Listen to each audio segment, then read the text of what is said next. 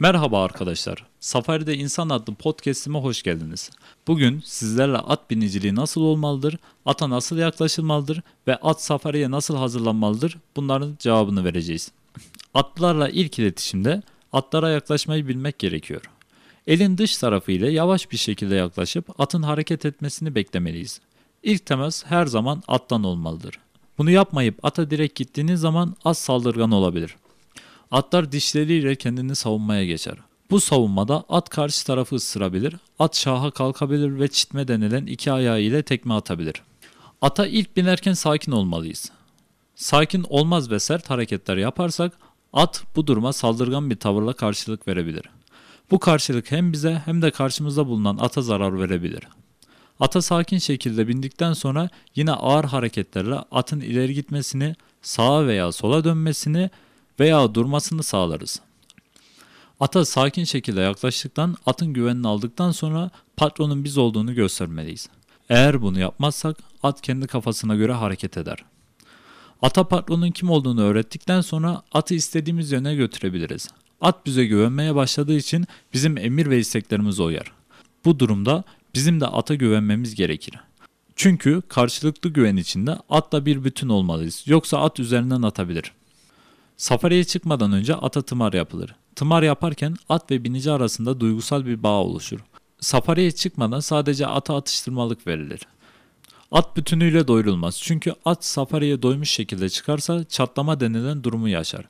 Bu ufak atıştırmalar at ile aranızdaki güveni artırır. Ardından ağzı takılır. Bu ağızlık atı hem durdururken hem de yön vermekte kullanılır. En son olarak ayaklarımızı koyduğumuz üzengiler ayarlanır.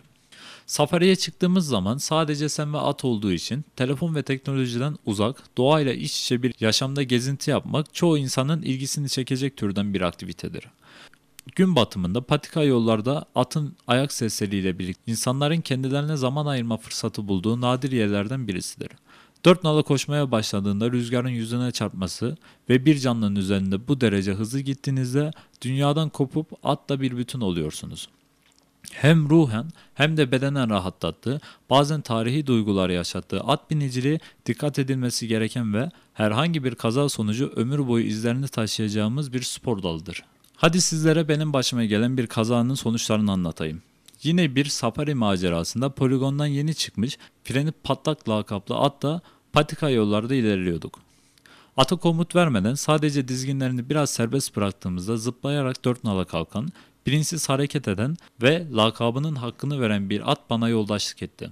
İki saat süren safarinin sonunda yeni yeşermeye başlamış yonca tarlasından çiftliğin yolunu tutmuştuk. Bu safari gezintisinin beni çok yormasına rağmen onun bir an önce yuvaya dönme isteğinden dolayı dizginleri hala çekiyordum. Yanımdaki atın dört nala çıkması sonucu dizginlerini hafiften gevşettim ve onun isteği oldu.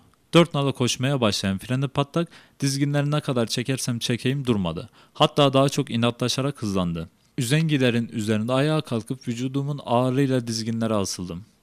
Bir anda şaha kalkıp yönünü çevirdi. Ön ayaklarının üzerine yere iniş yaptığında benim vücut ağırlığıma belim dayanmadı. Ağrıdan ayaklarım titriyordu ve atın üzerinde asılı kaldım. Diğer arkadaşların yardımıyla çiftliğe geldik. Hastaneye gittiğimde omuriliğimin içerisinde sırt etimin sıkıştığını öğrendim ve bu beni bir hafta boyunca yatağa mahkum etti. Bu duruma at çiftliğinin sahibi hiç yadırgamadı ve eğer sakatlandıysan öğrendin dedi. Yani bir gün ata binmek isteyip safariye çıkarsanız bu tür sakatlıkları göze almalısınız.